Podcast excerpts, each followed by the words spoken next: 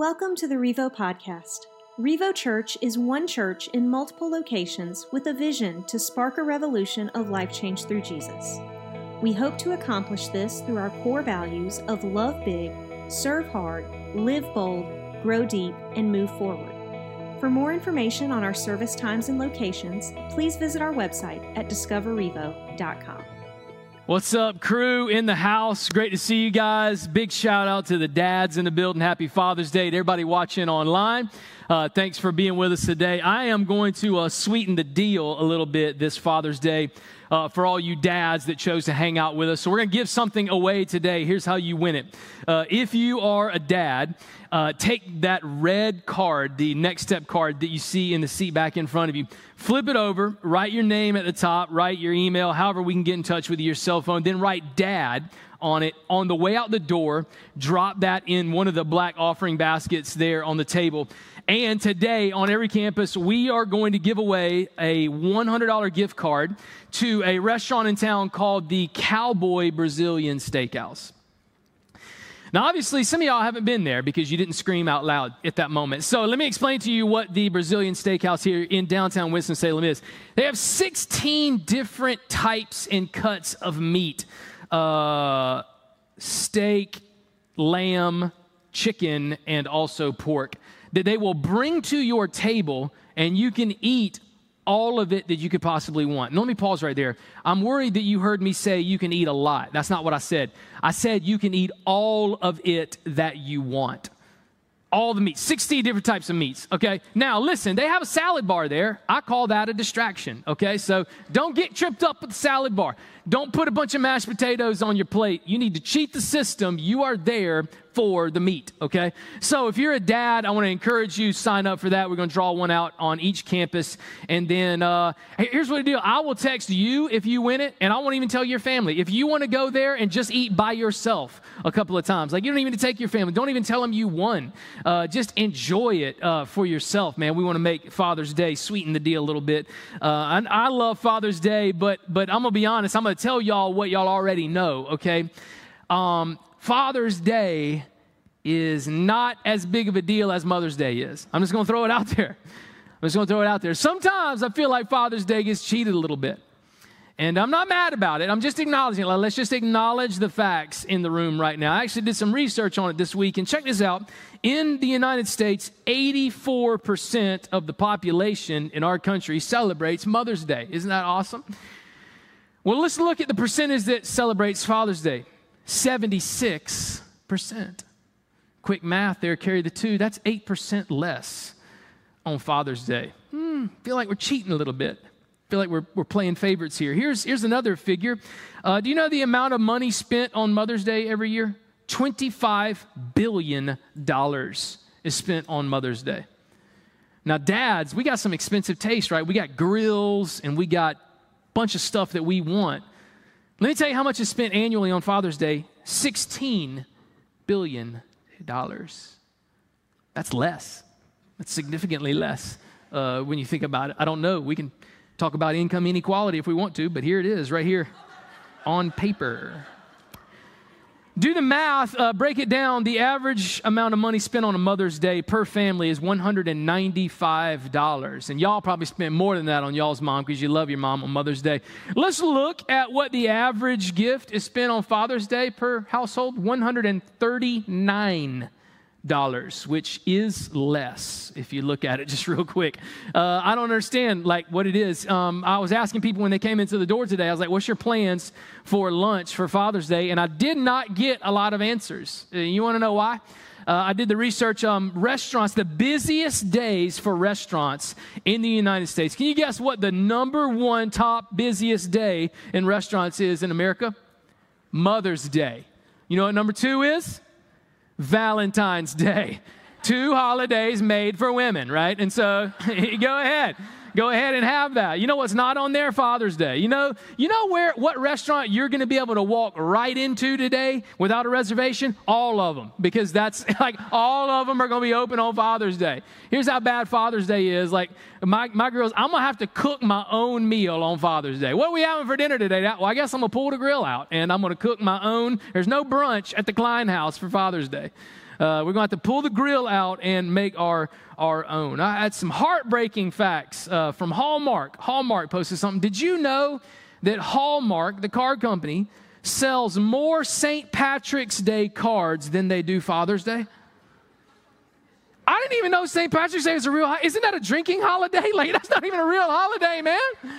But there are more cards bought on St. Patrick's Day than on Father's Day. In fact, if you go into a, a, store right now that sells cards, the, the, the fathers, we have to share the section with graduates this time. Do you understand that? Like there's two rows of Dad's Day cards and then like five rows of congratulations, you just graduated preschool and fifth grade and now you're in high school and college grad. Like it's ridiculous, man. We can't even get our own section in Hallmark store for, for Father's Day. It's, it's not the same. There's a discrepancy there. Um, but, but dads and moms are different though like no no no doubt about that we think differently we talk differently we act differently we make decisions differently i don't know if, if you're you can see that differential between your your parents or not i know when when when my kids like if if one of us my, my wife or i are out of town or we're not going to be here that night. Um, and, and, we have the responsibility of preparing dinner for our children. Uh, it's, it's two very different ways that we go about that decision making process. When my wife cooks dinner or prepares dinner or decides what's for dinner when I'm out of town, she's asking herself questions like, uh, is it healthy? Uh, are they going to eat vegetables or a fruit? Is it going to be a balanced meal? Like, is this going to be a, a healthy meal that they're going to enjoy? Now, when, when Elizabeth doesn't come home for dinner and it's my responsibility, I can tell you two words that never cross my mind. Is it healthy and are there vegetables with it? Like, I'm not answering those questions. I'm like, is it fast? Is it easy? Does it taste good? That's why it always ends up being chicken nuggets and french fries because it, it all ends up in those three categories. So we, we think very differently. Same thing if I want to take the girls and do something with them, right? If Elizabeth wants to take the girls out, she's going to ask, is it educational, right? Let's go to Greensboro to the Science Center, right? Let's learn something. Let's expand our minds through this process of entertainment. Uh, is it safe? That's a question that Elizabeth is going to ask when she takes our daughters out. I can tell you two questions I've never thought about when I took my daughters out. Is it educational and is it safe? I want to know is it fun? Like, are we going to have a good time? Is there a possibility that somebody gets hurt? Of course it is, but that's what makes it a great time, right? That's what dads do. That's what we're in, in it for. So we, we think very differently. We act very differently. Moms are the nurturing type, right? Traditionally, they're the, the, the lovey dovey, the nurturing, the I want to care for you. Dads have this idea. Like, this is something that every dad I've ever met, they have this desire, like, in their heart in life. We want to teach people what we know we want to pass that on to the next generation. Like, whatever I know, whatever my hobbies are, whatever my likes, whatever my skills, like if I know how to fix something or do something, like I, I want to teach my girls how to do that. Like, that's how my dad was when we were growing up in a house of, of two boys. He wanted to, to teach us everything that, that he learned, that he knew how to do, and kind of pass that on. I, I think that's just natural for, for guys, especially for, for dads. And in fact, I think one of the, the number one jobs of a dad is, is this we want to prepare our kids for their life once they leave our house. I think that's the number one thing physically, emotionally, relationally, financially, and also spiritually. Like moms are very different. Moms want their kids to live with them their whole lives, right? You never have to move out. You can live here. If you get married, you and your spouse can live here. There will always be a place for you. There will always be a place for you to call home. Like it's so different. Like when I go home, uh, when, when I talk to my mom, right before we leave, my mom says the same thing every time we leave. My mom always says, Nathan, I wish y'all could stay another day.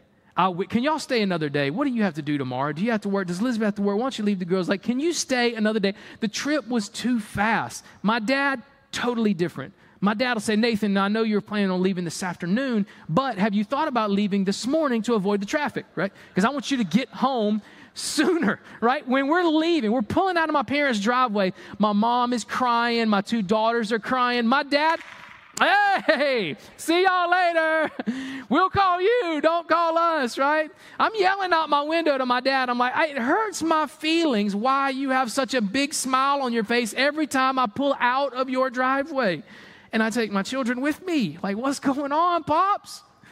We're just different like that. But, but I think there is this innate thing that, that, that we want to teach. We want to pass on what we know. Well, today I want to share with you a story. It's actually just two verses out of the book of Proverbs. I, I love doing Proverbs on Father's Day because uh, Proverbs was written by a man named King Solomon, and he wrote it to his boys. Like this is a letter to his sons, teaching them how to be a man teaching them how to, to, to live their life once they leave their dad's influence. And so, this, this whole chapter, chapter three, is one of my favorites when it comes to this father son connection and this activity. But, but I'm just going to do two verses today. Like, this, this passage is so thick, it's got so much in it that I'm just going to do two verses and explain to you a, a few things. Maybe this uh, text will sound familiar. We're going to be doing Proverbs chapter 3, verse, verse 5 and 6. Maybe some of you have it memorized. Maybe you've heard it before. But, but here's what I, here's what I want to do. Uh, this is something that my dad used to teach me and, and tell me about. And I think this is what King Solomon is doing with his boys. My dad, to this day, he'll tell me, say, Nathan, if you ever need anything, call me. Day or night, whatever you need, call me. You can always call dad. Dad will always be here for you. I'll help you any way that I can. Like, I, I want to serve you. I want to help you. Like, always call me dad was always wanting to make sure that I was that I was taken care of. I, I, can remember growing up, the first time I was left at home by myself, like dad would say, if you need something, call me. If there's an emergency, call 911, right? Just like don't call me and tell me the house is on fire. Call 911 directly if something is is is wrong. Now, when I went to college, I went to college three hours away from my house, and my dad taught me, he said, Hey man, if the car breaks down, call AAA right? Call a mechanic, they'll fix it for you. Like, don't try to fix it yourself. Don't get stranded on the side of the road. Like, if you have an emergency with your car, then call somebody. He gave me this advice when I was in college. He said, Nathan, if you ever go somewhere and maybe you're at a, a party or you're with a group of friends, and if they ever start to do something that you don't want to be around, that you're not comfortable with, man, maybe you rode with somebody and now they're at a party and, and they're drinking and you feel like they had a little too much to drink. He's like, hey, don't, don't be afraid to call somebody. Call a cab, call an Uber, you know, whatever. Just get somebody there that can help you. My question to you is this as dads, in, in some roles as parents on both sides. What happens when your kids come into a situation that dad can't get them out of? What happens when they run into a problem that AAA can't tow them out of? What happens when they are confronted with a situation, a difficult situation in life that an Uber can't come and pick them up and deliver from them? What happens when they face things in life that they just can't pick up the phone and dial 911 and expect someone to show up in a few minutes? What happens when everything starts to fall apart? Who are they going to call?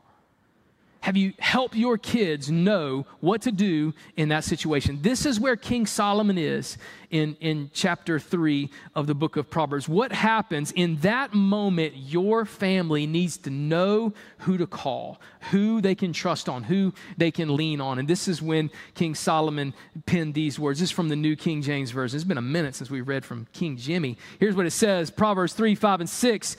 Trust in the Lord with all your heart and lean not on your own understanding. In all your ways, acknowledge him, and he will direct your paths. Pretty popular text. Uh, I know this is only two verses, but it's so, so good. I want to challenge you. Write these things down. Trust in the Lord with all your heart. Lean not on your own understanding. In all of your ways, acknowledge him, and he, God, will direct your path. Three things that I, that I believe this text shows us that dads can teach. You know, we love to teach, we love to pass things down. Three things that dads can pass down to their kids that I think we read in Proverbs chapter 3. The first one is right there in the first phrase trust in the Lord with all of your heart. Here's something that a dad does a dad teaches their kids who to trust. In this world, who can you trust? Who do you put your trust in?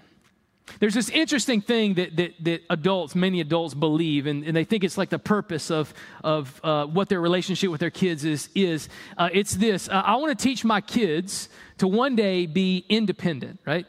Isn't that the goal, right? That one day they would be dad, they would be off your payroll, they would be out of your house, They'd be able to know how to make decisions on their own, know how to make money on their own, know how to take care of the problems on their own, know how to face life on their own. And so there's, there's this idea that we have in our culture that that's our goal. I want you to be independent. I want you to grow up and be an independent, self sufficient man or woman. And I know we want them to have a job. I know we want them to make their own money. I know we want them to have their own place to live, have a little bit of independence. But spiritually speaking, King Solomon actually teaches the exact opposite of that. What we read here, when, when King Solomon says, trust in the Lord with all of your heart, King Solomon isn't saying, I want you to teach your sons and daughters how to be independent. He actually says, I want you to transfer your dependence from you to God. I know right now your kids trust you. They trust you for their finances. They trust you to make the right decisions. They trust you to, to provide for them, to give them good advice. The idea is not to teach your kids to learn how to rely on themselves. The idea is that you would take that tr- trust that they have in you and say, Now I want to teach you to trust in God. When you have a problem, I want you to learn how to pray and go to God. When you got big decisions to make, I, I, want you to learn how to trust in God. When you've got something that you don't understand, you need some wisdom. I want to teach you not to rely on you, not to trust in you, but I want to teach you how to trust in God. I know we live in a world that says the goal is to be independent, but Solomon says the goal actually for our families is to teach them how to be dependent on God, not on you, but dependent on God in their life. Now, when you teach your kids to be dependent on God, there's also some things that you're teaching your kids not to trust in. Are you teaching your kids that a paycheck is great, but you cannot put your trust in money? Are you teaching your kids that a spouse is great, but you cannot put all of your trust in your marriage or in your relationships?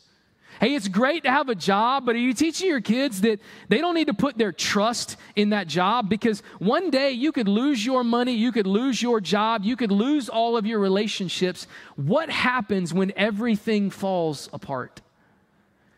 We also got to teach our kids that they can't trust in themselves, even. You're going to let yourself down. If you don't believe that, ask some friends. You've let them down many times.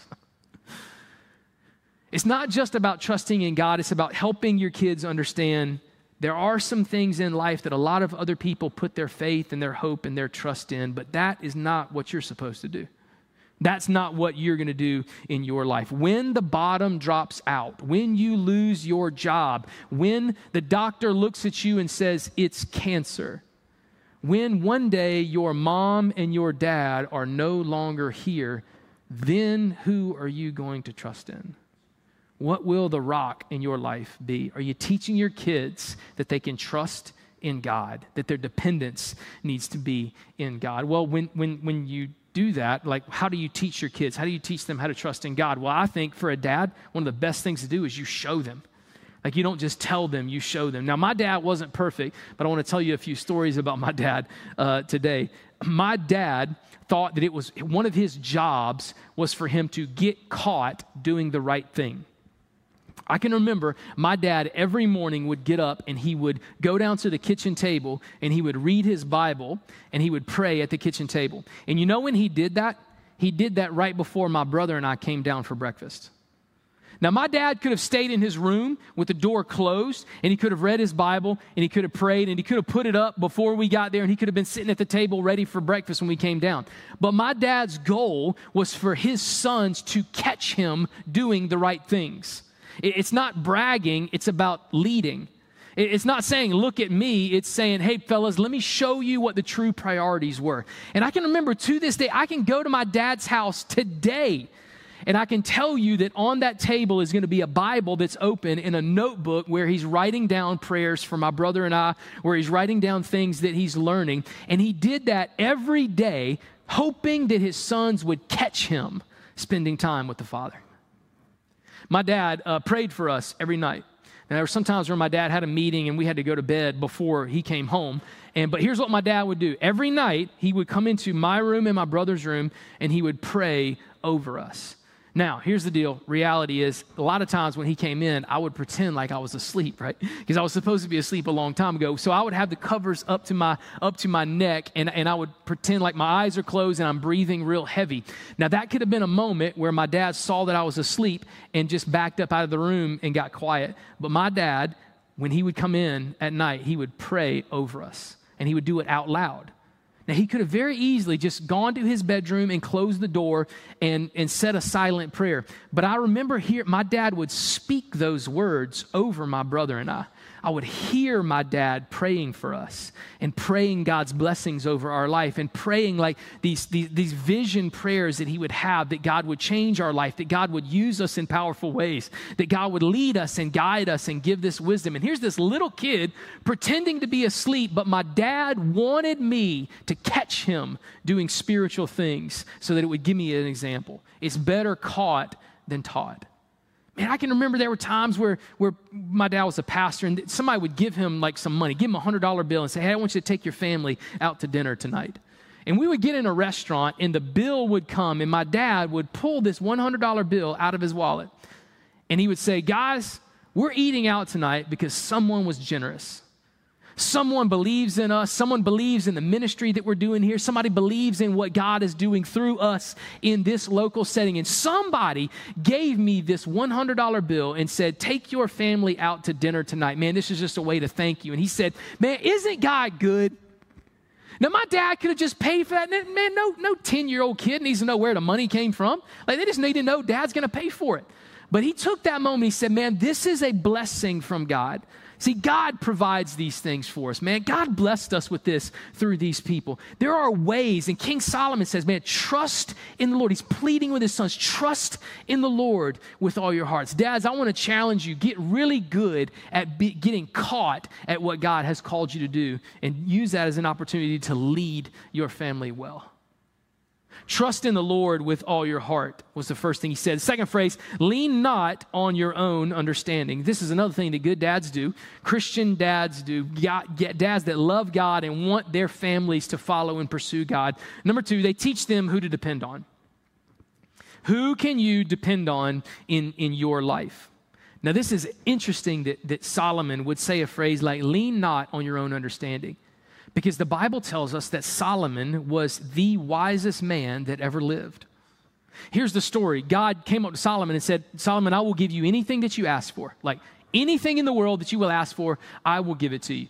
And when scripture tells us that when Solomon was given that opportunity, he looked at God and said, God, I'm a king, and so I want godly wisdom to be able to rule these people well, to make good decisions, to be a good leader for all of these people. Can you believe that? I 100%, if God looked at y'all in this room right now and said, I will give you anything in the world, 90% of y'all wouldn't be in the room anymore. Like, like you would have money that you wouldn't know what to do with. You'd live on a beach somewhere. You would not be sitting right here, right now, if God came up to you and said, I will give you anything, anything in the world that you want. And this man said, I just want godly wisdom so that I can learn how to lead well. And isn't it ironic? That the wisest man in the history of the world looks his sons in the eye and says, Do not trust your own wisdom. Do not rely on your own understanding. There's got to be something else that you're depending on. Lean not. Well, that word lean, uh, actually in the Hebrew, uh, is the word they use for a king's right hand man. Every king had a person that they would go to that was the smartest, wisest, most discerning person that they had ever met.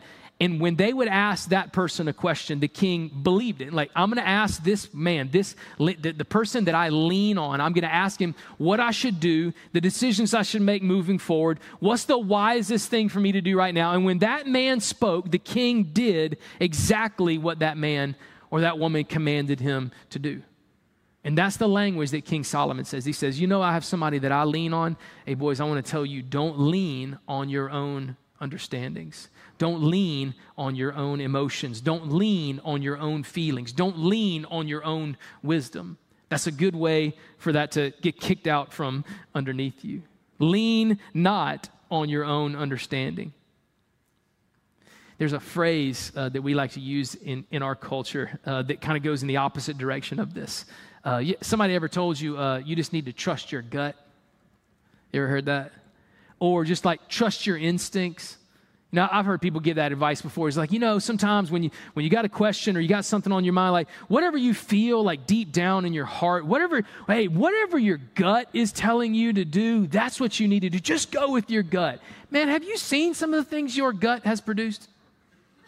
Have you smelled some of the things your gut has produced? That's the last thing I would trust is your gut. You can't trust your instincts either. You want to know why? Because you're wrong a lot. Like that's just the reality. If you don't believe that, go go home and ask some of your family members. Say, "Am I ever wrong?" And they'll give you a lesson on your instincts. King Solomon says, Don't trust your own instincts. Don't trust your gut. Are you kidding me? Where is that going to take you? Like, don't trust your own intuition or your own feelings or your own emotions. Nah, lean not on those things because they will let you down.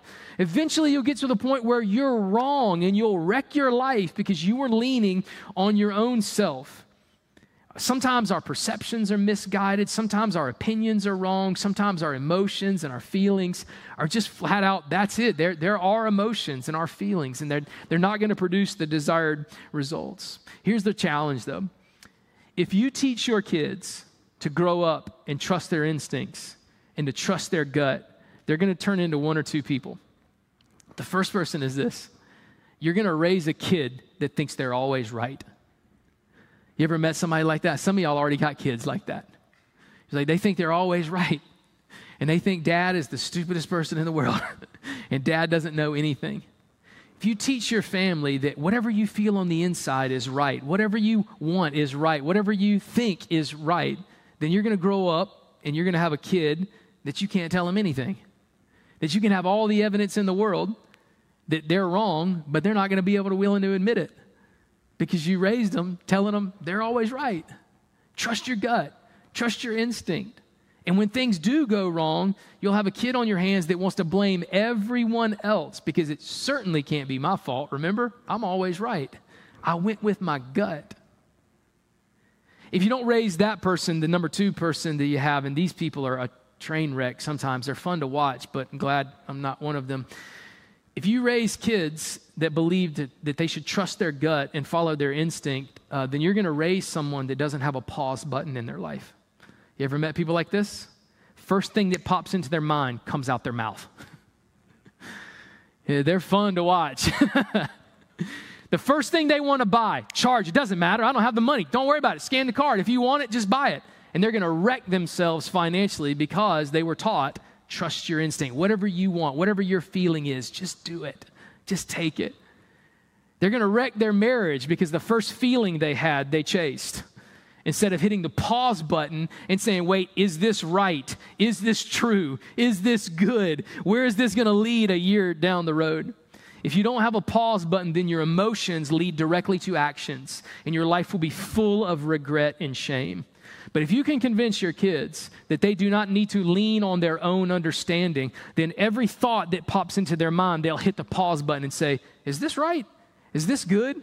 Is this going to help me or is this going to hurt me? Every decision they make, they're gonna be like, wait, what are the consequences? Of like, like, well, let me slow down. I know I want this. I know it feels good. I know, I know I desire this, but come on, let's let's hit the pause button and really think about the next steps and how this plays out in my life. Solomon doesn't want his kids to be men that grow up without a pause button, that are filled with regret and remorse, that are overloaded with debt because they didn't know how to stop spending money that have wrecked their marriage because they didn't know how to keep their eyes on what God encouraged and challenged them to lead as a family and with a spouse. Don't be a person that says, lean on your own understandings. The wisest man in the world says, please do not trust yourself. You will lead yourself astray. Final thing is this in all your ways, acknowledge him. In all your ways, acknowledge him. Number three, teach them who to recognize. Uh, my parents taught me this anytime we would go out in public. I don't know if it's because my brother and I were a little bit rambunctious growing up, um, but, but my parents, sometimes we would go out to a restaurant and we'd be meeting someone in the restaurant. And in the parking lot, before we got out of the car, my mom would look at me and she would say, Nathan and Stephen, you need to act like you have some sense when you go into this restaurant. Your parents ever told you that? Act like you have some fill in the blank, right? Act like you have some raising, okay? Act like you've been in public before, Right? Act like you've been to someone's house before. Don't go into somebody's house and tear stuff up and be running up and down the stairs and jumping on the couch. Like you need to act like you've been here before. This is Solomon's moment where he looks at his boys like, boys, you need to act like you know something. You need to act like you understand who God is and like you've been raised in this house that I've raised you in and that you have a dad and a mom that has taught you like this. So, what do we need to do? Acknowledge God in all of your ways. Solomon was saying, acknowledge that there is a God. I want my boys to grow up knowing that God is real. He said, acknowledge that God is here. Like, I want my boys to know that the presence of God is there for them. He will never leave you or forsake you. Third thing, I want you to acknowledge what God has done for you, and this is a big one. Are you teaching your kids to acknowledge what God has done for them? When I was little, uh, sometimes for birthdays, uh, I would get a, uh, instead of a gift, people would give me a card, right? And uh, inside the card, if you were a good friend, there was some money in it, right? There was a check. There was a gift card, right? So don't, don't, like when somebody hands you a card, don't knock it. There could be something good in there. I remember one birthday in particular, I came in and I had opened up all the cards. And of course, I, as soon as the card was open, you shake it and you get the money and you throw the card away. They just throw it, doesn't matter. And I come into my parents' house uh, in their room and I said, Man, look, I, I probably had like $13. I was like, I am rich. Mom and dad, look at this money. And first the question they asked me was, um, Where are the cards? Was like, I threw those away. They're like, no, no, time out, time out. You need to know who gave you that stuff. Like, who gave you this money? Who gave you these presents? You got to write them a thank you note. Like, we, we need to acknowledge the people that came to your party and gave you a gift. And so, my parents taught me growing up to write thank you notes. You acknowledge someone. And so, when you give somebody a wedding gift or a birthday gift or a baby shower gift, what do they do? They send you a note. They acknowledge what you gave them. And so King Solomon here is saying, listen, acknowledge what God has given you. All of this is from Him. Everything you have is a blessing from Him. Are you teaching your kids to acknowledge God? Or are you teaching them to acknowledge themselves? Hey, I'm all for hard work and saving and fiscal responsibility, but I want my kids to know that everything we have comes from God. Like, dad can work hard, dad can try to be wise with it, dad can be a good steward with the money, but every gift we have. That's why when we pray before we eat at night, I don't say, Dear God, thank you for Elizabeth for providing this meal. She paid for it, but it's a blessing from God. God provides everything that we have. Are you teaching your kids to acknowledge God in those ways? I think too often, sometimes we will take the gift that God has given us and we'll take the blessing out and then we'll throw God away. And we're like, look at this, look at what I got, look at the money, look at the job, look at the spouse, look at the family, look at the blessings, look at everything I have. And over here in the corner is the God that provided it for you. And I hope you can get into the habit of acknowledging God in all of your ways.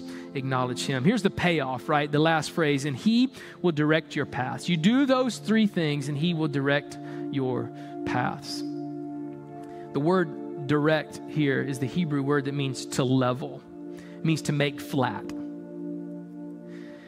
Earlier this month, uh, I ran a half marathon downtown with my buddy Steven. Steven serves on our senior leadership team here. He goes to the Walkertown campus. And trust me, I was just as surprised as you are right now that I ran a half marathon.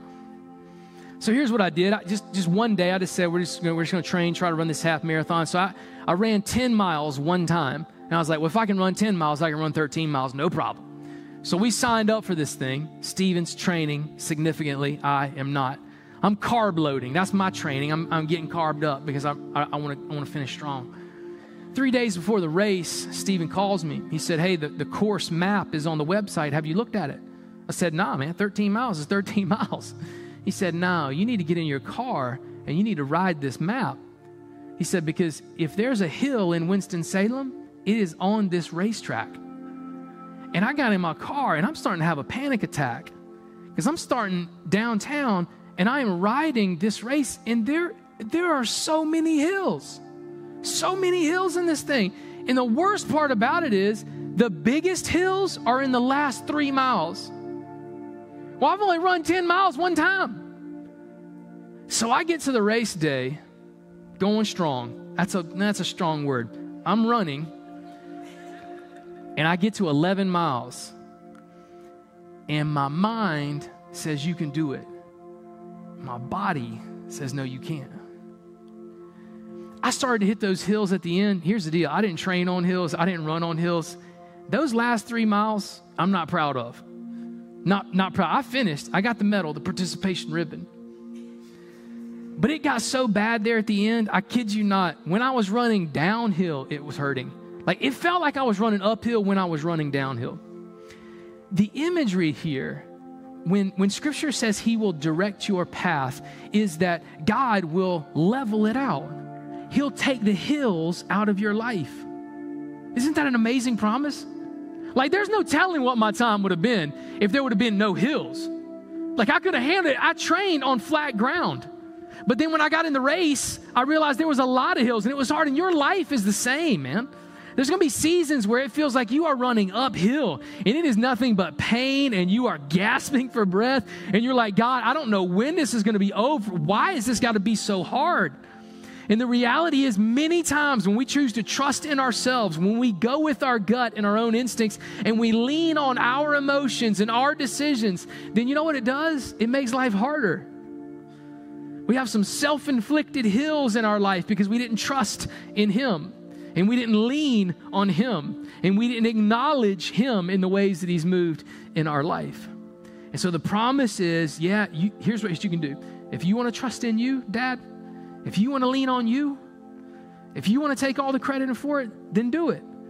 Your life will be full of twists and turns and you'll realize you're running halfway down the wrong road before you have to turn back around. And then year after year after year, it'll feel like you're running uphill and you're tired and you're exhausted. And you're just like, man, I just want some peace. I just want some rest. And the beauty of this says if you trust in the Lord with all your heart and lean not on your own understandings, and in all your ways acknowledge Him, then He will take the hills out. He will make your path straight and you'll get to where God has called and created you to be faster, with less problems and less stress and less pain and less anxiety and less out of breath moments. He will make your paths straight. He will direct your paths in life. I don't know about you, but that sounds real good right now. I'm tired of running hills. I'm ready to trust in the Lord so that He can make my path straight. Let me pray for you. God, what a promise. What an incredible moment that, that you would make our paths straight, that you would level out the incline so that it wouldn't be so hard. That you would take out some of the twists and turns that slow us down, that, that keep us from becoming the men and the women that you've called us to be. What a promise. God, I pray that our desire would be for the straight and clear path that you have for us. And that out of that desire, it would drive us to want to trust in you with all of our heart and lean not on our own understanding. That in all of our ways, that we would acknowledge you. So, God, I pray that you would give us the wisdom to know what to do with the words that we've just heard and to produce that straight path in our life through faithfulness and obedience. Pray and ask those things in your Son, Jesus' name. Amen. Thanks for listening to the Revo podcast. We believe everyone has a next step to take in their relationship with Jesus. If you would like more information on what that means for you, or if you have any questions about today's message, please email us at info at discoverrevo.com.